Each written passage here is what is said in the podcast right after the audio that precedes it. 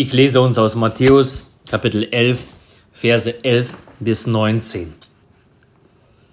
Jesus sprach zu dem Volk, Wahrlich, ich sage euch, unter allen, die von einer Frau geboren sind, ist keiner aufgetreten, der größer ist als Johannes der Täufer.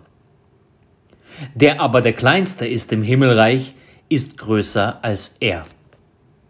Aber von den Tagen Johannes des Täufers bis heute leidet das Himmelreich Gewalt. Und die Gewalt tun, reisen es an sich. Denn alle Propheten und das Gesetz haben geweissagt bis hin zu Johannes. Und wenn ihr es annehmen wollt, er ist Elia, der da kommen soll. Wer Ohren hat, der höre. Mit wem soll ich aber dieses Geschlecht vergleichen? Es ist den Kindern gleich, die auf dem Markt sitzen und rufen zu den anderen. Wir haben euch aufgespielt und ihr habt nicht getanzt. Wir haben Klagelieder gesungen und ihr habt nicht geweint. Denn Johannes ist gekommen, aß nicht und trank nicht, und sie sagen, er ist von einem Dämon besessen. Der Menschensohn ist gekommen, isst und trinkt, und sie sagen, siehe, dieser Mensch ist ein Fresser und ein Weinsäufer, ein Freund der Zöllner und Sünder. Und doch ist die Weisheit gerechtfertigt worden aus ihren Werken. Der Herr segne an uns dieses Wort. Drei Punkte habe ich uns heute mitgebracht, was auch passt zu dem heutigen Tag und, und zu dem, äh, zu dem, das, was Johannes sagt. Jesus muss zunehmen, ich aber abnehmen. Zunächst lesen wir davon, dass Johannes größer ist als alle, die geboren sind vor ihm und aufgetreten sind. Also wir verstehen darunter, Johannes ist größer als alle Propheten vor ihm. Und im gleichen Augenblick lesen wir, der Kleinste im Himmelreich ist größer als Johannes. Wie ist das zu verstehen? Ich verstehe darunter, größer zu sein, als einen Vorteil zu haben. Schauen wir Johannes an. Er ist der letzte Prophet, der von Christus zeugt der ihm den Weg bereitet. Alle alttestamentlichen Propheten haben auf Christus hingewiesen. Über Jahrhunderte hinweg. Und Johannes der Täufer ist derjenige, der letzte Prophet, der auf Christus hinweist. Und er, er kann ihn sogar sehen. Das Bild, Werner, von wem ist das Bild? Ist mir der Name entfallen. Matthias Grünewald, danke. Vielleicht kennt jemand. Da ist Johannes und er zeigt auf Christus, der auf dem, auf dem Kreuz hängt und sein Finger ist besonders lang. Johannes sieht Christus. Er sieht das Lamm Gottes und weist hin und sagt, seht, dieses Lamm trägt die Sünde der Welt. Er weist auf Christus hin als letzter der Propheten. Aber er selbst erlebt nicht die Heilstat. Johannes erlebt nicht die Auferstehung. Johannes erlebt nicht die Ausgießung des Heiligen Geistes. Johannes ist eine Stufe davor, um das zu erkennen, aber eben eine Stufe davor. Johannes ist noch vom alten Bund, von alter Zeit. Er gehört zu der Schar der Propheten, die von Jesus zeugen. Er ist zwar der Letzte, damit auch größer als die, die Propheten vor ihm, aber er ist der Kleinere als diejenigen, die im Himmelreich sind. Und diejenigen, die im Himmelreich sind, die sind im in der neuen Ära, in einer neuen Zeit. Für sie ist eine neue Zeit angebrochen. Und das, was die Propheten vorhergesagt haben,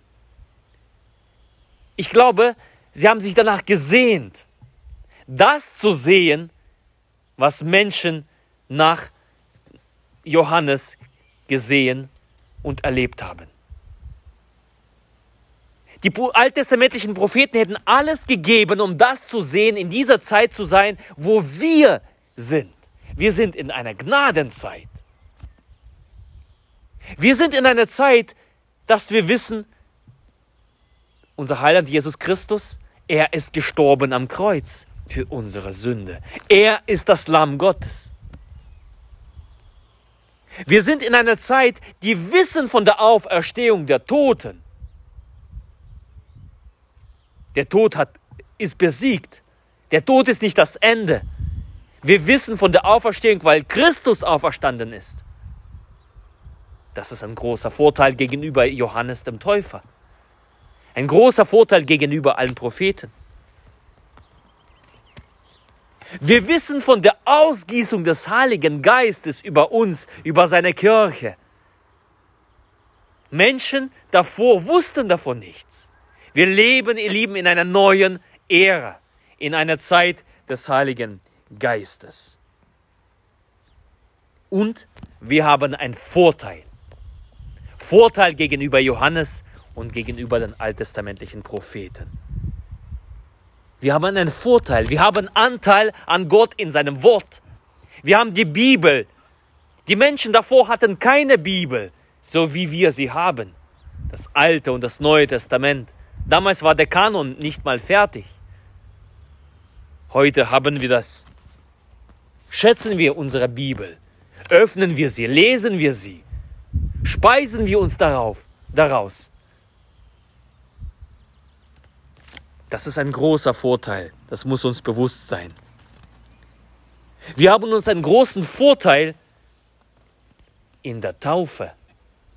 In der Taufe geschieht die Zusprache Gottes Du bist mein geliebtes Kind. Du bist mein geliebtes Kind. In der Taufe werden wir neu geboren. Aus Wasser und Geist. Das hatten die Propheten nicht. Es ist ein Vorteil. Und ein dritter Vorteil ist, wir haben Anteil an Gott im heiligen Abendmahl. Das hatten die Propheten nicht. Das, was Johannes gesagt hat, seht das Lamm Gottes, das der Welt Sünde trägt. Das dürfen wir jeden Sonntag sehen, tatsächlich sehen, wenn wir zum Altar treten und das heilige Abendmahl empfangen. Ist uns das bewusst, dieser Vorteil? Und weißt du was, was man mit Vorteilen tut? Man nutzt die Vorteile. Denn wenn man die Vorteile nicht nützt, dann verpuffen sie. Da haben sie keine, dann haben sie keine Wirkung für mich. Ich muss die Vorteile nutzen, die mir gegeben sind. Ich muss den Vorteil nutzen, dass ich in dieser Zeit lebe, dass ich die Bibel lese, dass ich darüber nachsinne, nachdenke. Ich bin wiedergeboren in der Taufe. Ich lebe in einem neuen Bund und ich muss den Vorteil nutzen, regelmäßig und so oft wie es geht, zum heiligen Abendmahl zu gehen und das zu empfangen, was mir das Leben ermöglicht, wo Jesus sagt, wer von diesem Leib isst und von diesem Blut trinkt, er wird Leben haben in sich. Schlussendlich, wer das nicht tut, er hat kein Leben in sich. Jesus verweist auf das heilige Abendmahl. Wir haben einen Vorteil. Wir leben in einer, einer Gnadenzeit und darum ist der Kleinste im Himmelreich größer als Johannes, der größer ist als alle Propheten vor ihm. Das, der zweite Punkt bezieht sich auf das Reich Gottes, was wir hier lesen im Vers 12. Seit den Tagen Johannes des Täufers bis heute leidet das Himmelreich Gewalt und die Gewalt tun reisen es an sich eine seltsame Formulierung. Was soll das bedeuten? Was soll das heißen? Warum leidet Gott, äh, das Reich Gottes Gewalt? Warum, warum reisen es die Gewalttätigen an sich? Ich habe es in der griechischen Bibel nachgeschaut, was es bedeutet, nach dem Wort.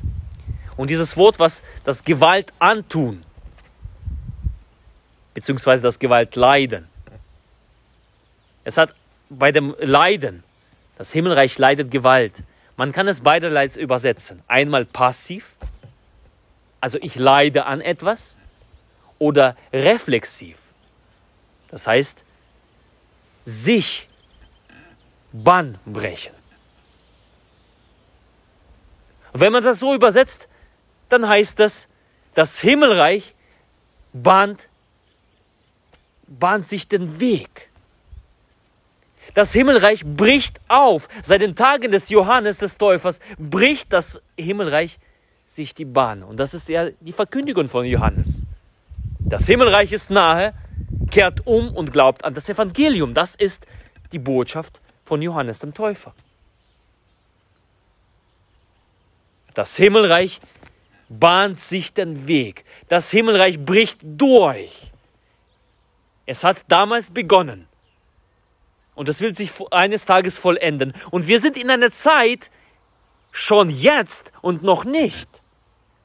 Wir sind in einer Zeit des Anbrechens, sich den Weg bannen des Himmelreiches. Es ist eine wunderbare Zeit.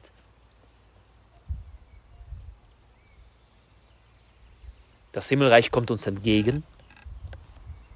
Und die Gewalt tun, reisen es an sich. Wie ist es da hier zu verstehen? Hier ist ein Bild einer Stadt. Wir dürfen hier nicht die Gewalt tun, äh, damit verstehen, ja jemandem etwas wehtun oder jemandem etwas Schlechtes tun, sondern hier ist ein Bild einer Stadt. Eine Stadt, die erobert werden muss. Ziemlich militärische Sprache. Das Himmelreich ist diese Stadt. Und wir, wir müssen energisch, dynamisch, mit voller Kraft dem Himmelreich entgegengehen, um es einzunehmen. Das Himmelreich wird nicht eingenommen auf dem Sofa. Das Himmelreich wird nicht eingenommen, wenn man schläft oder wenn man sitzt.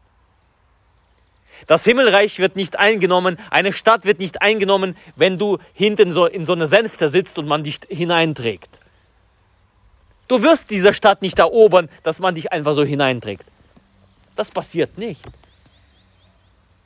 Man muss eine Stadt erobern. Man muss vorwärts gehen, sich in Bewegung setzen und in die Stadt gehen und sie sich zu eigen machen. Und genau das geschieht mit dem Himmelreich. Das Himmelreich kommt. Es bricht sich Bahn. Der Heilige Geist verleiht die Kraft, die Dynamik, die Energie. Und in dieser Kraft müssen wir uns in Bewegung setzen, um das Himmelreich zu erobern, um das Himmelreich an uns zu reisen, um das Himmelreich zu ergreifen. Das Reich Gottes, das verlangt nach einer Dynamik, das verlangt nach Energie, das verlangt nach unserem ganzen Wesen. Liebe Gott mit ganzem Gemüt, mit ganzem Herzen mit aller deiner Kraft. Und genau das ist das. Das spricht uns zu. Das Himmelreich kommt, so geh du ihm entgegen. Nimm das Kreuz auf dich, was Jesus Christus dir gibt. Mache das Kreuz zum Banner und ergreife das Himmelreich.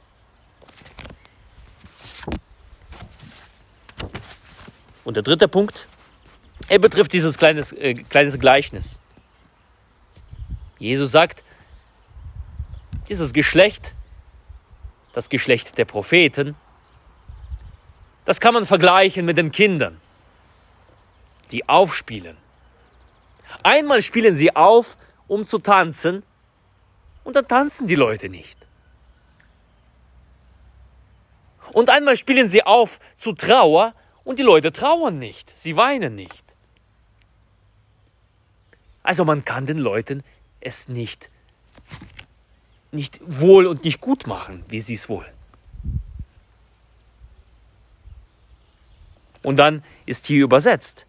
Johannes ist gekommen, er aß nicht, er trank nicht und sie sagen, er ist einer, der vom Dämon besessen ist.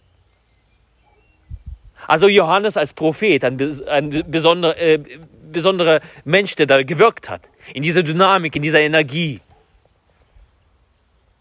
Derjenige, der das Reich Gottes ergreifen will, der sich komische Kleider anzieht, Kleider aus Kamelhaaren. Wer trägt denn sowas? Der in die Wüste geht, hinausgeht und alleine ist. Die Wüste als Ort der Dämonen und der wiedergöttlichen Kräfte, der Versuchung. Wer macht denn sowas freiwillig? Johannes, der zum Mittagessen die Heuschrecken verspeist und wilden Honig. Wer macht denn sowas? Ein Irrer ist das.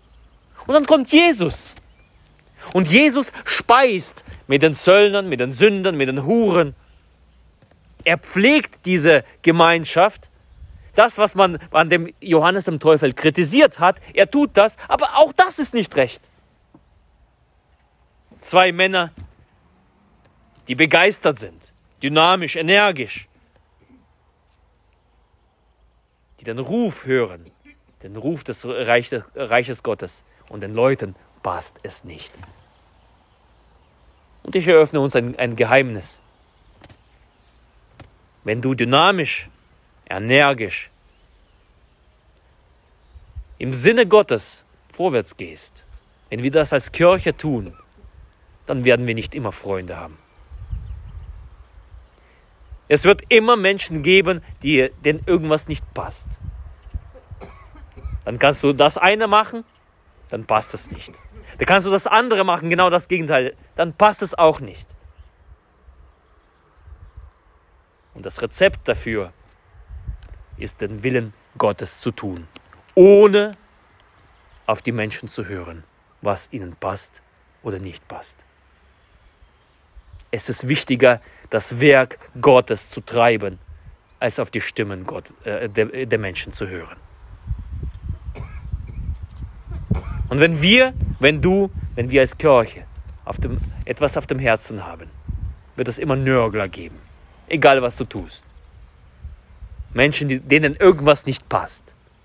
Aber, aber, wenn diese Vision von Gott ist, wenn der Ruf von Gott ist, dann bist du auf dem richtigen Weg. Bist du in einer guten Gesellschaft mit Jesus, mit Johannes, mit anderen Männern und Frauen Gottes, die genau das getan haben. Auf den Willen Gottes zu hören, energisch, dynamisch vorwärts zu gehen. Das Reich Gottes zu erfassen. Drei Dinge heute, die ich heute mit, äh, euch mitgeben möchte. Nutze den Vorteil, den du hast in dieser Gnadenzeit. Lies deine Bibel. Denk daran, du bist getauft und lebe aus der Taufe, aus dieser neuen Geburt in Christus. Und tritt hinzu zum, zum äh, Sakrament des Altars, wo Christus sichtbar ist, schmeckbar, wo Christus präsent ist, allgegenwärtig. Das Zweite, das Reich Gottes bricht sich Bahn. Es kommt unaufhörlich und ohne Pause immer wieder, immer wieder, immer wieder näher. Voller Kraft und Dynamik. Und lass dich von dieser Dynamik des Heiligen Geistes anstecken. Ergreife das Himmelreich. Kraftvoll. Und als drittens, höre auf die Stimme Gottes. Wenn du auf die Stimme Gottes hörst und die Schritte tust, Schritte in seine Vision, dann wirst du Feinde haben. Lass dich nicht irre machen. Du bist auf dem richtigen Weg. Amen.